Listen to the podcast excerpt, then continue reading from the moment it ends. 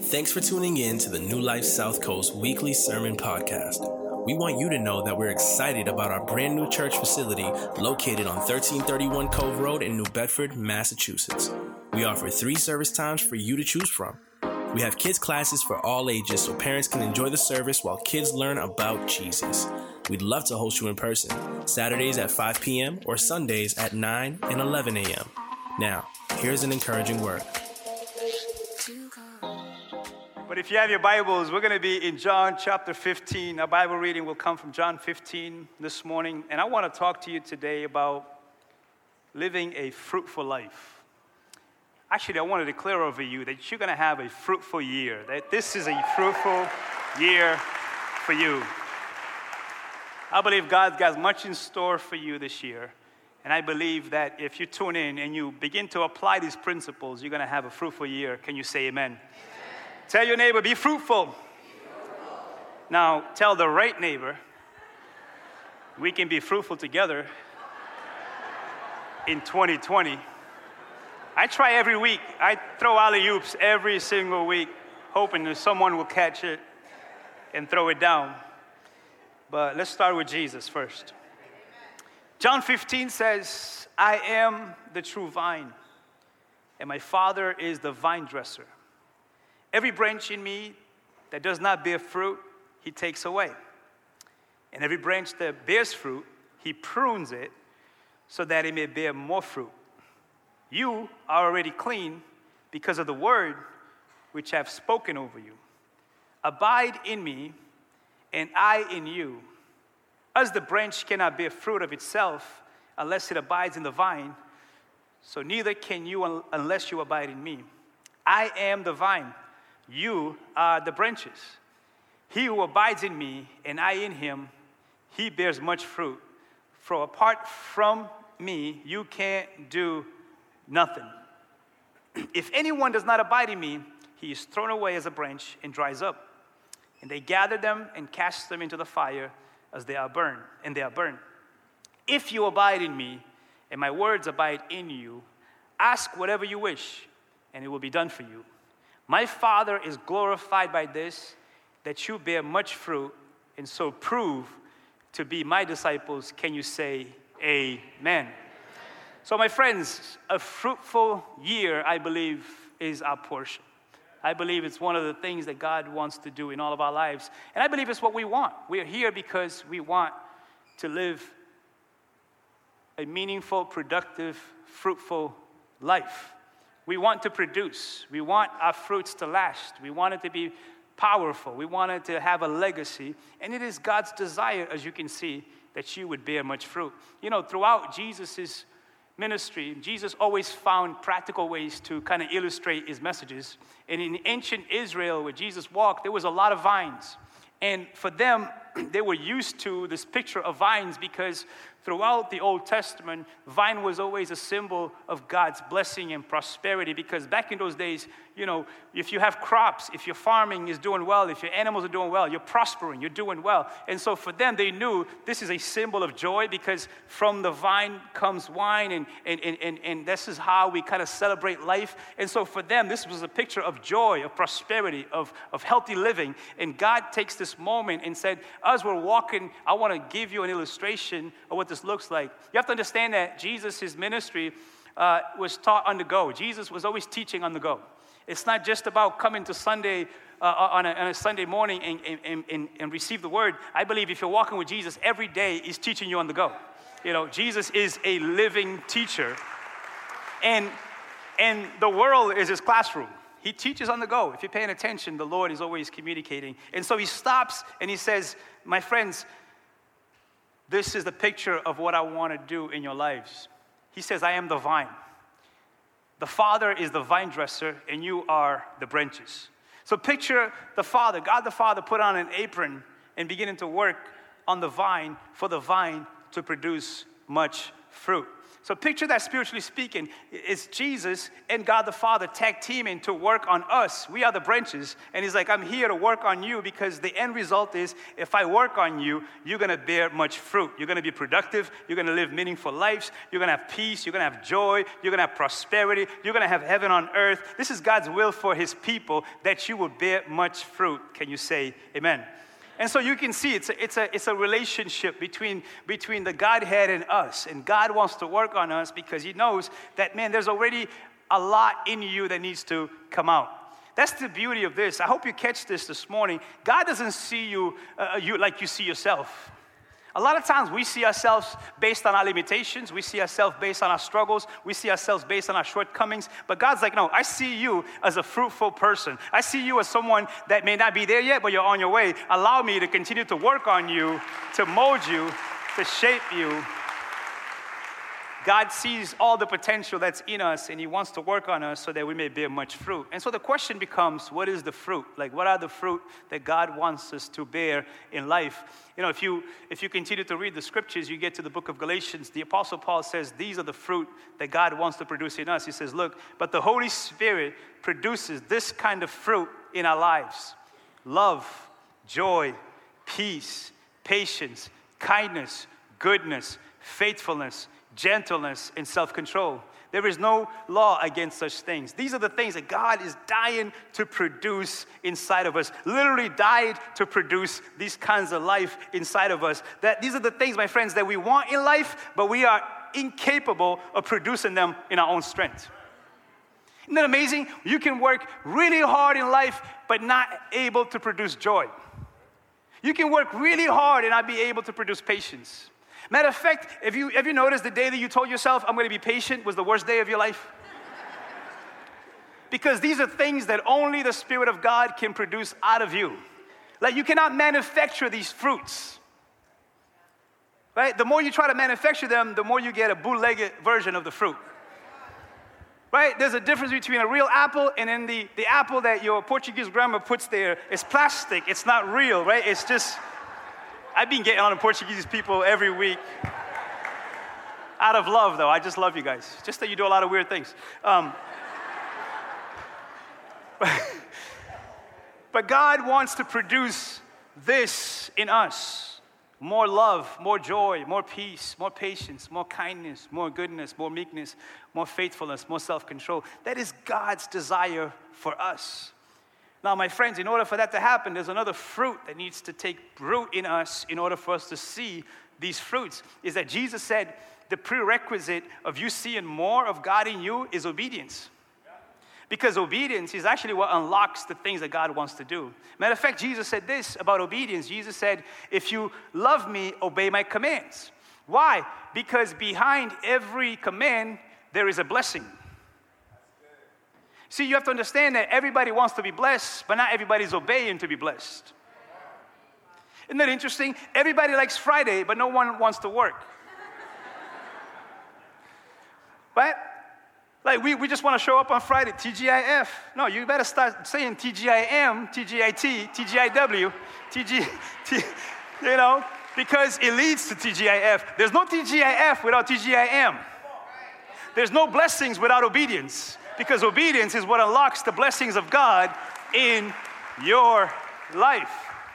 And so, my friends, this is God's desire. He's already working. Like we just we're just singing about, even when you don't see it, God is working. Why? Because He's a vine dresser. Like He comes to work on us because he's not satisfied until he see the results of his work in us which is the fruits of his spirit and us being more productive and us being more focused and us being able to produce all the things that he put in us already to produce can you say amen, amen. Now if you pay attention to what jesus said he said in order for this to happen also pruning needs to take place right there's no f- more fruits without pruning pruning is a process to bear more fruit right? If you, if you take a little moment and study a little bit of, of, of, of what goes into a vine, you'll understand that pruning is a very critical aspect of a vine being able to produce healthy fruits. For example, in ancient Israel, the vines would grow along the ground. Now, in Israel, the grounds are not paved and, and they're full of dust. And, and so, when the, the more the vine will, will, will, seep down to the ground, the more it will get dirty and, and worms will come in and different, uh, it, it, it will get diff- infected by different things. So, what the vine dresser had to do is the vine dresser would come around to prop up the vine, to clean it up, to remove all the debris, to remove all the stuff, to prop it up so that the vine can be exposed to more sun because the sun is what brings the nutrients and the vitamins for the vine to be able to produce more fruits. So, spiritually speaking, God has to come around to pick us up, to dust us off, to remove things from us, to expose us more to His sun so that we may be able to produce more and more fruit. But pruning must be in place. Matter of fact, without pruning, there's no more fruits. So, pruning, my friends, is a major part of what God wants to do in our lives. Now, the difference between us and a vine is that a vine just stands there and allows the vine dresser to do the pruning. We are living vines and living branches. We have a tendency to want to move when the Lord is pruning. Isn't that a struggle? Our struggle is that us, you're saying, even though I don't see you that you're working, the Lord is like, staying still so I can work. But you're over here like, even though I don't see you that you're working, God's like, I'm trying to position you in order for me to cut out some things that's keeping you from bearing more fruits, but you keep running away. Every time I'm trying to prune you and you're running, isn't it interesting? Is when God is pruning, we want to go to the bathroom. It's always interesting is right in the pruning that someone needs to get up and go to the bathroom. Why? Because when it gets hot in the kitchen, it's not time to leave. It's time to let stay there and let God do some pruning. It's amazing. Every time pruning is happening, that's when we get offended and leave the church. Right? It's always when we're right in the brink of breakthrough, instead of letting something break, we go back. Right? So pruning, my friends, must be in place if you're gonna see more. Matter of fact, I would, I would challenge you right now, my friends. The reason why a lot of people don't see more is because they don't allow pruning to take place. Now, let me get more clear about pruning. There are things in your life that God is trying to cut away because He knows those things are hindering you from producing more. There are certain attitudes that the Lord says that attitude is not gonna get you far in life. It's not gonna get you far in the things I wanna do in you. And if you don't let me deal with that attitude, you're gonna find yourself always back to square one. If you notice, some people will take two steps forward and 10 backwards. Why? Because they'll come against that thing that God's like, hey, this time, would you let me not just let you sing songs, but can you let me clip some things off of you so that you'll be able to bear more fruit? Listen, Pride will keep you from bearing more fruit. God's trying to clip that pride. Ego will keep you from bearing some fruit. Insecurities will keep you from bearing some fruit. Listen, some people, all my life you have been faithful. God's like, yeah, but I want you to be faithful under the authority that I put you in. But you have a problem with authority, so I can't take you any further because you have a problem. Every time someone calls you out, you run away. My friends, correction is part of pruning. If you don't let the God correct you, then God cannot do what He wants to do in your life if you can't take out the clips and begin to cut away. Every other day you hear someone says, I can't wait to leave New Bedford. I'm like, wherever you go, peekaboo. I can't wait to leave this job. I can't wait to leave this church. The problem is, where are you going to go to get away from you? Because sooner or later, those things, God, you know what God is so faithful? You know what He does? God's like, I'll just wait. I'll just keep putting that mountain there until you're able to go through it, not around it. Right? Pruning, my friends, is part of life. Right? God's like, man, all my life, I yeah, I, I, can show you even more if you allow me to come in and cut away some things that are holding you back, some attitudes, some, some deep rooted stuff that's been there that you haven't let me touch because every time I touch, you try to run away. But I'm telling you something those who can stay put, put and let the Lord work will see more and more fruit in their lives. Pruning is part of the process. But nowadays, no one wants to be corrected, but everybody wants to be blessed. Isn't that amazing? Right? Everybody wants to be blessed, but nobody wants to obey in order to see blessings. He says, Surely my goodness and mercy will follow you every step of the way, but you got to embrace the pruning process. If you want more fruit, you must embrace pruning. Can you say amen? You have to understand, without pruning, it leads to dead wood. And dead wood is filled with disease and decay. And you have to understand this is a strong word now. Jesus said it. He said we have to remove the dead wood. Why? Because it will affect the entire vine. So, my friends, if we don't get pruned, we end up bringing disease and decay into the vine. And the Lord cares too much about his vine to not remove individual branches who are not willing to embrace the pruning process for the entire vine to be, oh, y'all ain't gonna say nothing to me this morning. Tell your neighbor, don't be a dead wood. you know, hopefully we create relationships with each other where we know each other very well, that, that, that, that we can tell each other things like, man, you know what, you need to be pruned. But let's make sure that when you say that, you're also embracing the process of being pruned. Because the thing sometimes we see in other people is the very thing that God wants to prune in us as well. All right? So we want to see more fruit. Let's embrace the pruning process. God will remove dead wood and discipline believers into more fruit. Can you say amen? And I want to say this clearly the full vine is way more important to God than the individual branches. God will never sacrifice the vine for the individual branch. Now, that's a mature word. I hope you catch what I'm trying to say in the spirit here. Some people want to make it about the individual branch, but it's about the vine. It's about the fullness of what God wants to do. God will always put the community over the person. And if you pay attention to this teaching, Jesus said something that is to me a revelation. We're looking for resolution, but here's a revelation. The revelation is this it's about abiding. Seven times Jesus uses the word abide in this teaching. And if you're studying the Bible, anytime you see a word more than once, pay attention because it's trying to tell you something. Seven times in what we just read, Jesus said, abide, abide. That the key is to abide. So, what does abide mean? See, the, the beautiful thing about the Greek, that the original uh, language that the New Testament was written in, one word can have different meanings. And so here's what the word actually means in Greek it means to remain, to continue to be present, to be held, to wait, and to dwell. It's a powerful compound word that Jesus is saying here. That's why he said it seven different times. And if you study scriptures, you know that the number seven is the number of completion. Right? The Bible says that when God begins a good work in you, he will bring it to completion. But the key is, will you abide? to see the fullness of what he wants to do.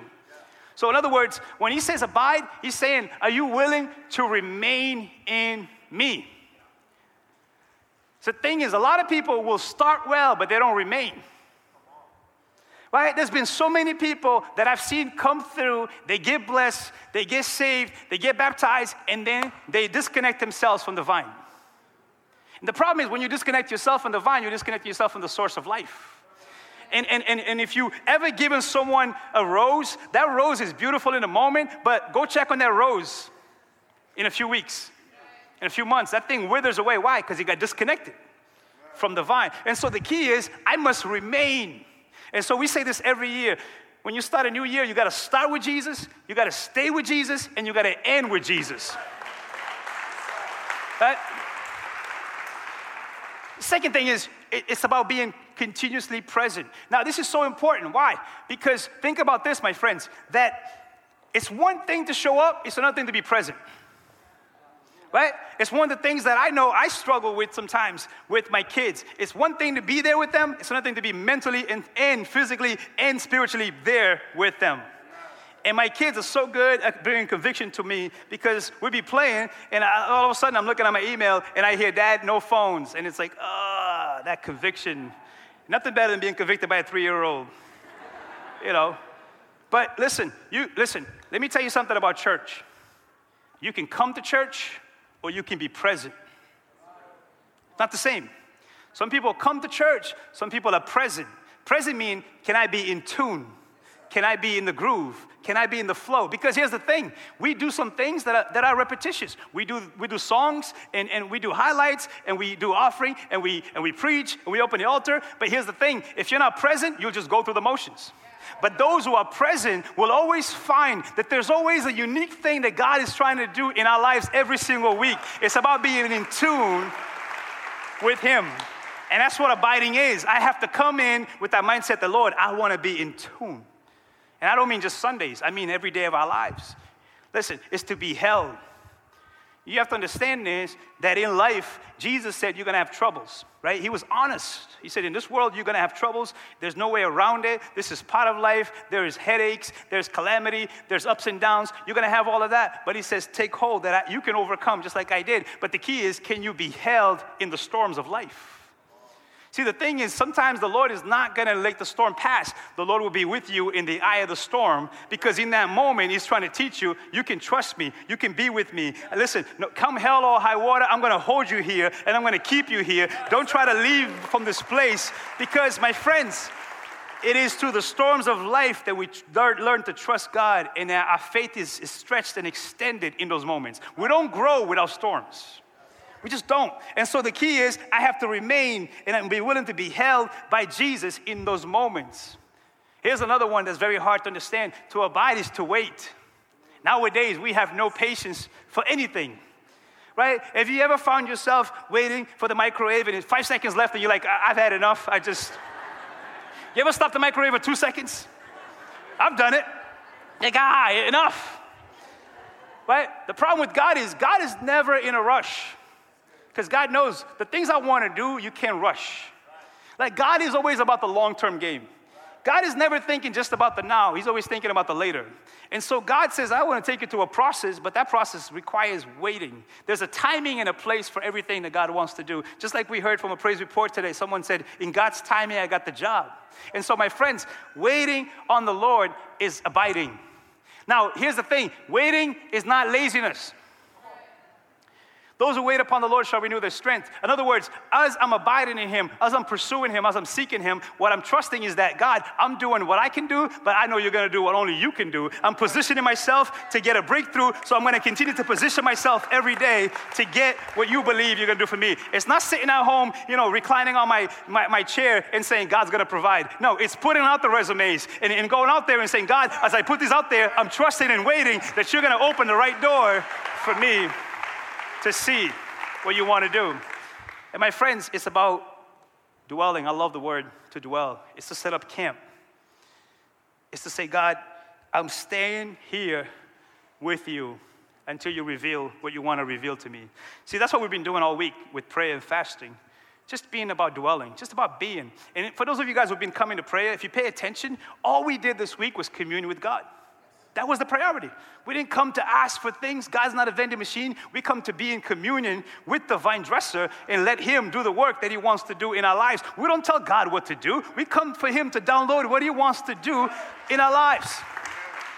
And if you pay attention this week, we're going to move from communion with God to commission by God. Because the truth is, when you're waiting and you're abiding, you're being, and then God gives you what you need to go do. See, Christianity is about being and doing. It's always about being and doing. It's Martha and Mary. It's both in one person. Being with the Lord, getting his instructions, getting his purpose, getting his focus, and then go executing the things that he wants us to execute in our lives. Can you say amen? So, my friends, write this down, please. Abiding is the key to a fruitful life. The more you abide, the more fruitful you become. The more you abide. See, we confuse busyness with being productive. Being busy does not necessarily mean that you're being productive. Matter of fact, you ever meet people that are always busy, you're like, well, but what are you doing? You ever meet that guy always got something going on, but you're like, you've been, talk- you've been saying that for eight months. I haven't seen anything. Yo, I got this thing. Yo, I'm working on this thing. He's like, bro, you've been saying that same exact thing for the last two years of your life. Where is the fruits? Because the proof is in the pudding. Like it's, I need to see some tangible fruits that you're actually doing something. So let's not confuse being busy with being productive. But I do believe this the more you abide, the more productive you become. The more productive your days, the more productive your business, the more productive your marriage, the more productive your parenting, the more productive your money goes a longer way when you're abiding. because you're getting clear cut directions from the Lord. So write that down. Listen, abiding is the key. We got one more week of prayer and fasting. You don't have to be fasting to come, just abide. Just be. Know, I've been alternating lights with my wife so we can take care of all our knuckleheads so they can be here in prayer. Because I believe, listen, just bring your kids. I don't care if they don't know how to pray yet. They're in the house and they're getting the presence of God on them.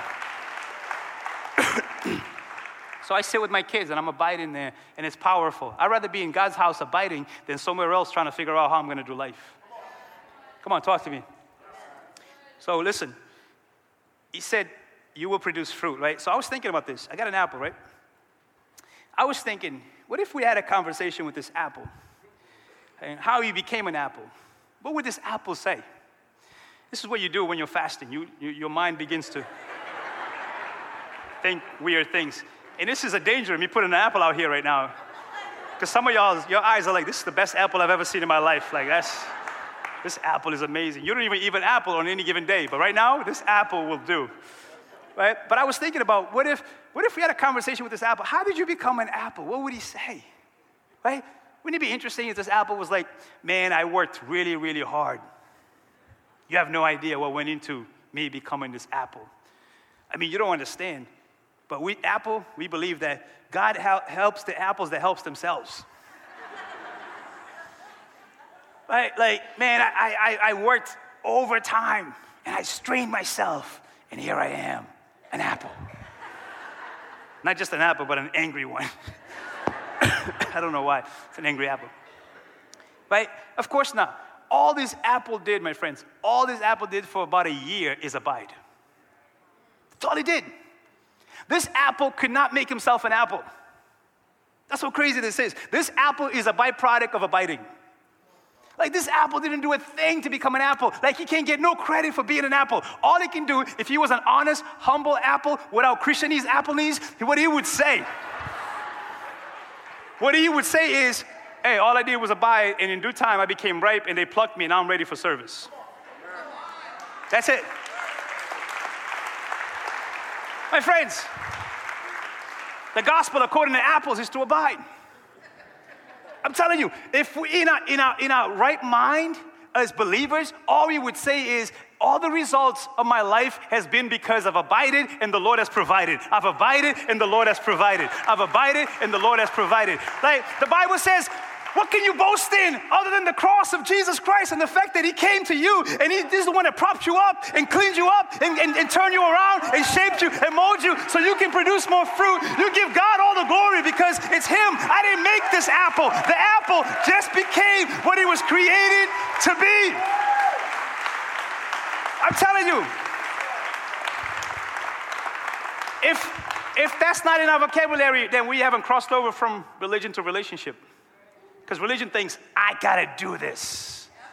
Now, don't get me wrong, it doesn't mean you don't work, but your work becomes thriving instead of striving. Because now you're just flowing in what God created you to do. And there's nothing, then be it in that sweet spot of God's grace for your life, then when you go to work, it doesn't feel like work. Because you're flowing in what you were gifted to do. This apple did not make itself, God did. Right? What's in you already is what God put in there. He just wants to bring it out of you right? So there's no room for pride. There, there's no room for, look at me, there's no room for all of that nonsense. All I can say, listen, at the end of the day, all I can say is, man, I just kept abiding and the Lord kept blessing and the Lord kept re- result. Listen, the more you try to make something happen, the more it doesn't happen. Have you noticed that happiness is about waiting for something to happen? Joy is the byproduct of the Spirit of God in you producing joy out of you, so you don't have to wait for something to happen for you to be joyful. And the more you try to make happiness happen, the more you get in the way. Please hear me on this. You cannot produce meaningful fruit apart from Jesus. That's what he was saying. Hey, apart from me, you can't do nothing. What he was saying is, you can do a lot of things, it means absolutely nothing. I think one of the worst things about life is to become good at something that doesn't matter. Can you imagine being an expert at things that don't matter? Some people are expert at things that absolutely doesn't matter in life. Like, for example, relig- some religious people are expert at telling you everything that is wrong with you. But never stop to say, but why is it that it is the drive of my life to find everything that's wrong with you? What does that produce in me? Think about it for a second. Like, there's some people who are smarter than me, they know theology more than me, they can argue this thing. Then my question is always like, now, so what? Now what? What are your fruits? Your fruits cannot be that you're an arguer. Listen, if our goal in life is to win arguments and lose people, then we're already lost. Right? Sometimes, listen, you, you, you want the right fruits in your marriage, lose some arguments, but, but earn your spouse. Oh, that's a good word. You want to go somewhere in life, take some L's because some L's positions you to actually produce. That's really a good word. Like, we, you know why? Because our pride says, I have to win this argument. And God's like, Can I intervene? Can I? All my life you have. Can I? Can I be more faithful? Can I get in there? Can I get in there? Because you win a lot of arguments, man, but you burn a lot of bridges. My friends, hear me on this. Beware of forced fruits. Forced fruits is when I'm making something happen on my own strength, on my own striving. Beware of forced relationships where all the telltale signs have told you, but you're still straining and I'm gonna make this work. Beware of forced business transactions. See, the thing is, a lot of times people see another person on the surface, it looks like they're prospering, but they don't understand there's disease and decay on the bottom because of how they went about that transaction, how they went about their relationship. Listen, beware of forced ministries. There are people that the moment they think they could preach, they're going to start a church and they just ruin what God wanted you to wait at least a year or two to develop into a full blown thing that I wanted to do with you. Every time I go up to a ministry school, I talk to our young people about it. Yeah, you're gifted, but can your character take you where your gift cannot keep you? Telling you, beware of being always the smartest guy in the room. You could be the smartest guy in the room, but your pride can keep you from learning more. Beware of forced fruits where I have to always get my way because it leads to dead wood in the end. God wants to already produce in us. It's just about abiding and letting Him produce. If we're not, listen, if we're not producing the right fruits, it's because we're not abiding. And I think a mature person stops and says, Why do I keep finding myself forcing things? Once in a while, you got to stop and ask those questions. Why do I keep finding that I have to force something into being as opposed to something just flows out of me? Abiding, my friends, write this down, is a choice and a mindset. Abiding is a choice. I have to choose. Remember, the, the, the vine, the grapevine has no choice because it was created to just abide. We were created with choices to abide. We have to choose to abide. No one can make you abide. I can lock these doors and talk to you about abiding for 24 hours. It won't make you abide. You can come to church every week and not abide. Abiding is a choice and a mindset. I have a purpose in life, and my mindset is I have to go to God and to get what I need from Him, to remain, to be held, to dwell, so I can get the fullness of what He wants to do in my life. Let me tell you some things that abiding would do for you. Abiding will empower you to not be persuaded by people's opinions. You know why? Because when you're abiding, you're deepening your roots into Jesus. And Jesus becomes the source of your identity. You're no longer being persuaded by what people think or say or believe about you because you know at the end of the day, everybody has opinions, but God has my identity. God has who I am in me. I'm telling you, abiding will also empower you through the battles of life. You become battle tested. Why? Because you have deep roots. See, when our roots are not deep enough, any little storm, one, way, one day you're here, the next day you're not. You know, one day you love the church, the next day forget the church. You know, one day you, you, you love your marriage, the next day you want to leave. You know, like if you're not abiding, if your roots are not deep, you will always be tossed back and forth by any wind. But when you're abiding, the Bible says your deeps are going deeper and you remain in all season. And in due time, you will bear fruits because you're abiding, you're rooted and grounded in Him and not in situations or circumstances. matter of fact, I would tell you this. I go as far as saying, abiding empowers you to not always wait for someone to compliment you. Listen,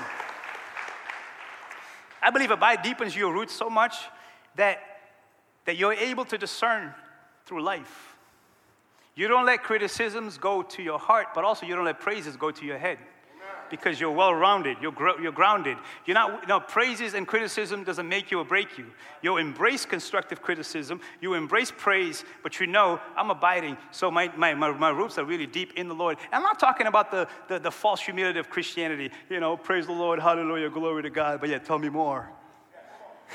No, I'm talking about an honest confidence in the Lord that He is the source of all my strength, that He provides for me, He makes a way for me. I'm not the gift, He's the gift. I just happen to be a, a vessel, I just happen to be a willing vessel that He can use and have His way in my life. So when you compliment me, I can say thank you with confidence.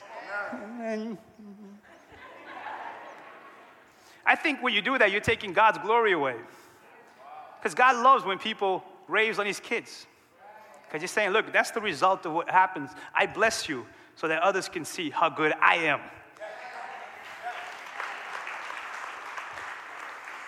Listen, it's where you get, this is, I pray you understand this, it's where you get deeper truths and revelations from God. God loves everyone unconditionally. Everyone. It's a universal truth. For God so loved the world. The world means everyone, right? But those who abide will get deeper truths from Him. Just like you may have so many friends, but those who stay close, you have a deeper friendship. You have a deeper understanding. Matter of fact, when you, when you spend time with people for so long, you begin to know them without even saying a word. Right? You ever walk into your house and you've been married for a while, you just walk in, you just know something is up? the vibe. She's in the kitchen, but there's a vibe. And you're just like, uh oh, it's about to go down today. But there's deeper revelations that God will give to those who abide in Him. My friends, I'm telling you, 2020, you have two choices stay on the surface or go deeper. You can keep just staying, coming to church, but I'm talking to some people who are like, man, that's just surface. I want to go deeper. I want to know more. I want to grow my roots deeper into what God wants to do in my life. See, abiding is what shapes us to become more like Him. The number one priority, I really believe this. I don't know everything about God, but I know this enough. The number one priority that He has is to make us more like Him. I think that's number one thing that God wants to do. We're going to start a series in February about the life of Joseph, and, and Wally did a really good job giving us the overview look at his life. But I want to go a little bit deeper and dissect a little bit this thing that God gives us. God will give you a dream for your life, but Joseph, at 17, didn't understand that the dream was actually about the very people that he told the dream. He was 17 and just spilled out what he saw, didn't realize, hey, when you're 17, you're so immature, you don't care how this affects other people. That God's like, I got to take you to a process of pruning that out of you because at the end of it, you're to realize, actually, I gave you a dream to bless your brothers, to go make a way for them so they can come and be blessed. Listen, God will never give you a dream just for yourself. Matter of fact, any dream that is just about you, yourself, and you is too small for God. And God will co sign those dreams because He knows, like, I'm always blessing you to be a blessing to more and more people. We must learn to practice the presence of God. But how do we do this? Jesus gave us the equation. He says, Listen, if my word remains in you, if my word remains in you and you remain in me, you can ask for anything. So basically, he gave you the two, two, things that important to Jesus. He says, My word and prayer. He says, My word has to remain in you. My friends, the word of God is powerful when you bring it into your life. I pray we get to the place where you realize that it's not that I have to read the Bible, it's that I want to read my Bible and I need the nutrients to be able to produce what God wants to do in me. See, this guy for a whole year was just abiding, and what was happening is he was receiving from the sun, he was receiving the nutrients, the vitamins, everything that he needed. So when you go to the Word of God, that's where you're receiving your nutrients. You're receiving the vitamins, you're receiving the strength, you're receiving the nourishment for your soul. That's why Jesus said, Man does not live by bread alone, but every word that comes from the mouth of God. I need the Word. If I'm going to see the fullness of God's will in me. And we're fasting not for the sake of fasting, we're fasting to say, God, we're hungry for you. And you need to fill us up. Because if not, we will eat all the wrong things in life. We will get all into wrong things because why? We're, we're hungry, but we're not understanding we need the word. Without the word, we can't produce anything. Jesus said, I am the living word. And then he gave us the word to go by every day so we can live meaningful, fruitful life. The word has to remain in us. The word comes to teach us, to correct us, to rebuke us, to empower us to live the life that God created us to live. If you're not in the word, my friends, you will live a shallow life. Matter of fact, if you're not in the word, anything can throw you off. And here's the thing let me say this clearly sin will keep you from the Word of God, but the Word of God will keep you from sin. I need the Word in me because sin is missing the mark of my life. And, you, and did you notice he said, if you, if you are in the Word and the Word is in you, you can ask for anything. That's crazy, right? Because we're like, I ask for so many things. Well, are you in the Word? Are you abiding? How would you know what God's will for you is if you're not abiding in Him? You see why God doesn't answer a lot of prayers? Let me jack you up for a second. The reason why God doesn't answer a lot of prayers is because you, the prayers sometimes that you're praying will keep you away from His will. That's a mature word. I'm 41 now. You know how thankful I am that God didn't answer all my prayers? Because a lot of prayers we pray, but we're not in tune with His will. We're just thinking, in my limited understanding, I need this right now. And let me just be more clear. In my limited understanding, I would have married the wrong person. But thank God that He's so good and faithful. He's like, no, because I love you, I'll say no. I'll find a way to block that because I have something better and greater for you on the other end. Listen, only parents can appreciate that because the word we use the most in our homes is no. We don't say no because we hate our kids. We say no because we love our kids. Right? Matter of fact, the more you say no is because you love them. Now, some of y'all need to say yes because some of y'all are jacked up and all you say no is for no reason. Right? That's another story. But usually we say no because we care. God says no because he cares. Right? Sometimes people are like, God didn't answer my prayer. I, I know, no, I say he did. You didn't like the way he answered your prayer. Because it's usually yes, no, or wait. That's what usually God says. Yes, no, wait. Sometimes He says no, we go, oh, I didn't hear it. Didn't hear it. Didn't hear it. Let me jack you up a little bit more. Sometimes God already told you something. What do you do? In your, in your itching ears, you go, let me find someone who will agree with me. I know if I ask that leader, that guy is too disciplined. He won't tell me what I want to hear. But there's a leader who is flimsy in his approach. So let me find someone else. Oh, y'all ain't gonna talk to me today. we know we have selective hearing. We know what we want to hear. But I pray this year is a year of maturity, mature fruits, mature believers, mature faith, mature moves, mature relationships. Right? Fruits will be the results of, listen, Jesus made it clear. Answer prayer is the result of abiding. If you abide, I will do. If you abide, I will do. Why? Because the more you abide, the more in tune you become with His will. So it's hard to miss a prayer when you are in tune with His will. There are millions of prayers being prayed all over the world right now, but how many people actually abiding in Him to actually see what He wants to see us do? So, how do we do this? Because, as you guys know, my heart is always to be practical. I don't believe you have to be a monk to do this. And I don't believe you have to be a priest on steroids to do this. And I'm saying this on purpose because I feel like we need to find a way to break this preconceived notion that some people are really spiritual and then there's the rest of us.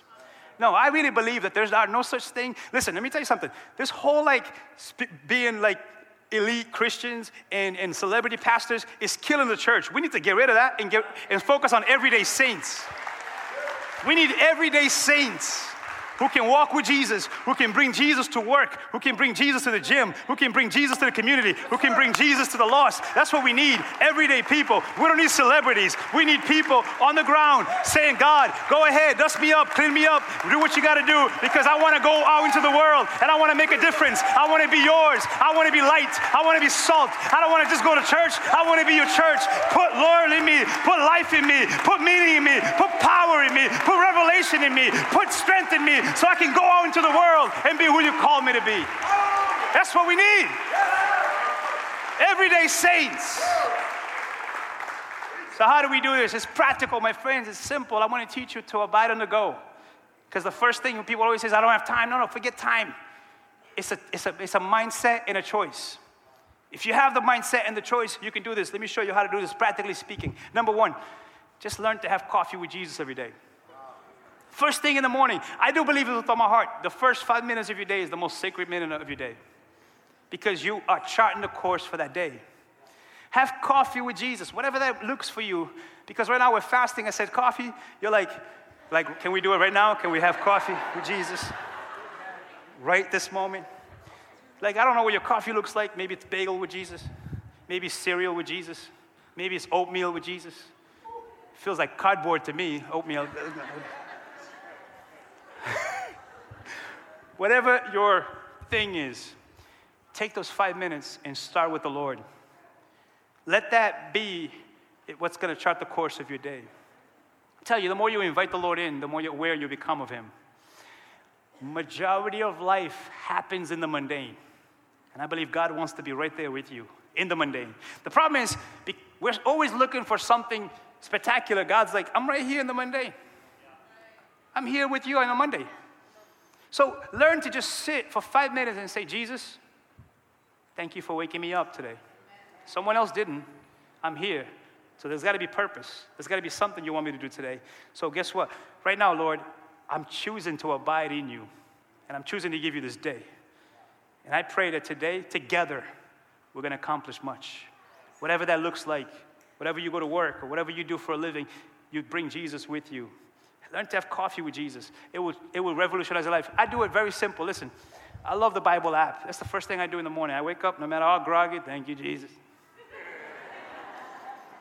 Open up the Bible app, deep voice in the morning. and I begin to let the word take root. Take root. Guess what? You do that every day, you're deepening your roots. Number two, car ride, my friends. I, I swear I get more revelation from God in my car than anywhere else. In my car is where I have amazing time with Jesus. Matter of fact, I, you know, I, I miss, I used to work in Rhode Island. I miss my commute to Rhode Island because it was like, man, I have 40 minutes to just be. And it would shape my day. Because in my car, there's, the possibilities are endless. See, here's the thing it's a relationship. It's not like you have to do one thing. I was telling my daughter this the other day. She was praying about something. She's like, God, I don't know. She's like, Dad, I don't know what to do. I said, Listen, honey, it's simple. God says, What do you want to do? You love him, right? So what do you want to do? Sometimes we complicate it. Jesus, I got it. What is, no, he's like, What do you want to do today? Want to listen to a podcast? Go for it. Want to listen to music? Go for it. Want to listen to the Bible? Listen, you can probably listen to the entire Bible in a year if you take advantage of your car ride every day. Whatever your commute is 10, 15, 20 minutes take advantage of that and say, Jesus, this is going to be my time to hear your word. The Bible says that faith comes by hearing, hearing of God's word. I'm doing the Bible in a year right now. I haven't done it in a few years, so I said, you know what? I'm going to go back and read the whole thing, and it's been powerful. It's only been like 12 days, and it's like, man, it's amazing, the word. It just like strengthens you and encourages you and, and positions you. Listen, your car ride, sometimes you might pull up next to me, you might think I'm crazy. Because to me, Jesus is in that car. And I'm talking to Jesus. I don't care what you think about me, because if I don't talk to Jesus, I might talk to you. not in a good way. Right? I'd rather talk to Jesus and not lose my job. Get what I'm saying? Your car ride is powerful. Take advantage of it. Watch what you will accomplish in one year if you just take advantage of your car ride. Here's another one, very practical. Breaks at work. We all have breaks at work. So why not take advantage of those breaks and say, Jesus, I got two minutes. Let's abide for two minutes. When I used to work in a group home for troubled teens, I would take bathroom breaks. I would go in the bathroom, put down the toilet, sit down, and go, Jesus, I'm about to kill somebody. If you don't do something right now to take away this anger, this frustration, I say, I'm, I'm dead serious. Sit there, Jesus, take this anger, give me something to replace this because I'm about to ruin my testimony. You don't want that. I don't want that. I don't want to lose my job. You don't want me to lose my job. So, Jesus, empower me right now so I can go out there because you know yourself. You get in, you're like, if Sally says one more thing to me today, yeah. so go tell Jesus that. Don't tell Sally that. Because when you get that pink slip, Jesus is like, you didn't abide. Because we go, God, how can I lose my? God's like, you didn't abide. I was here, you just didn't abide. Like I was ready to give you the strength, and you just like, ah, ah. Listen, take your breaks with Jesus. For example, some of y'all, I don't know, you got 30 minutes. By law, you have to have at least 30 minutes, right? Of lunch. Or some of you guys are highly favored, blessed, you got an hour. Okay? So, so why not take advantage of those moments that you're eating, right? You're eating physically. So what do you normally do when you're eating? You go, Uh, uh. Oh, y'all didn't know I was watching you. You're like, he watches me my break. Yeah, I do. Uh, Why not pull out the Bible app for five minutes and say, Jesus, I'm eating physically, let me eat spiritually. My friends, it's all about a mindset and a choice. We can do this. We can do this. We can be fruitful this year. Look, doing housework could be abiding. You know that you can turn your kitchen into a sanctuary very quickly by just putting on your earbuds or, or your, your, your Google Play, whatever you have, and you begin to let worship saturate your room, saturate your kitchen. And, and if you have a lot of kids, earbuds. earbuds and, and just pretend they're not there. Jesus, I love my kids. But you better come. I'm about to sell one. You know? I'm telling you, turn your housework into worship. It's powerful. There's a little book I want to recommend to you, small book. If you, if you want to read something about how to abide, it's called Practicing the Presence of God by Brother Lawrence. He was a monk, and he developed this thing about wherever you are, God is. And he talks about being in the kitchen, washing pots and pans, and inviting the Spirit. And he said, I got my greatest revelation in the kitchen. This is what I'm saying. It's not about being a super Christian, it's just about being intentional about the presence of God. And then lastly, this, is, this one is a challenge, a little bit more of a challenge. Number five is I want you to set up weekly meetings with Jesus. Because I'm telling you, all these other things are on the go, but you need an appointment with Jesus that takes you deeper. I can't recommend this enough, my friends. Outside of Sunday, you need at least one weekly appointment with Jesus where you go deeper with Him. Maybe you're studying in a book or you're meditating. For me, again, you got to find what works for you. For me, I got to be in front of the ocean. In my car, in the, I, I, the ocean does it for me. So, something about the ocean that says the vastness of it, the Creator is here. I see the birds, and I think about what Jesus said the birds don't have no worry, they have no cares. I take care of them. And I say, Jesus, I want to live like those birds. I want to be careless. Not careless in a sense that I don't care, but, but carefree. I want to give you these worries and, this, and these troubles, and ministry can weigh on you. And Jesus, take it. It's your ministry, it's your church. Everything I have, I just want to be a good steward of it. I want to manage things well, Jesus. I'm here to unwind. I'm here to plug back in. I'm here to abide in you. There's never a week that I miss that appointment with Jesus. I do it two, three times a week sometimes. I'm not saying just start where you are. Start where you are. I never come to have a service with you without going first and have a service with Jesus. Every Sunday I have a full blown service with Jesus, then I come. Because why? I, this is too important. I don't want to just spew out my, my own opinions on you. I want to make sure I'm trying to be as in tune with Him as possible to give you something that's going to help you in your life. Can you say amen? So, my friends, I believe that we're going to have a fruitful year. And the key to a fruitful year is abiding with Jesus. Can you say amen? Would you stand with me? We're going to pray together this morning. You know, don't leave without letting the word take root. You know, we begin by praying, be a good receiver, right? The Bible says that sometimes people receive, but their soil is shallow. The moment they leave, they lose it. I pray that's not you. So don't be in a rush to leave. What we need to do sometimes before we leave church is say, God, deepen that word you just spoken over me. Let it take root because I want it to produce fruit. So would you pray with me again? Would you lift your hand and say, Father, I want to apprehend your word. I want it to be real. I want it to be fruitful, meaningful. God, I don't want to just hear what I heard today. I want to put into practice. Teach me to abide. Teach me, Lord, to begin my day with you, having coffee Teach me to take advantage of my breaks at work. Teach me, Lord, how to do housework with you. Teach me how to go on my drives with you, Lord, and teach me how to have my appointments with you. God, I, I prophesy over everyone here a year filled with fruit, a year filled with, with blessings and prosperity. God, I pray that whatever we're sowing right now in these two weeks of prayer and fasting, we're going to reap in the mighty name of Jesus. You're faithful to do it, Lord. We thank you in advance for an amazing 2020 ahead of us because, God, all my life you have been faithful and you will be even more faithful this year in the mighty name of Jesus. We hope this talk has encouraged and challenged you. If it was helpful, share with a friend. And for more information, visit our website at newlifesouthcoast.com. Until next time, have a blessed week.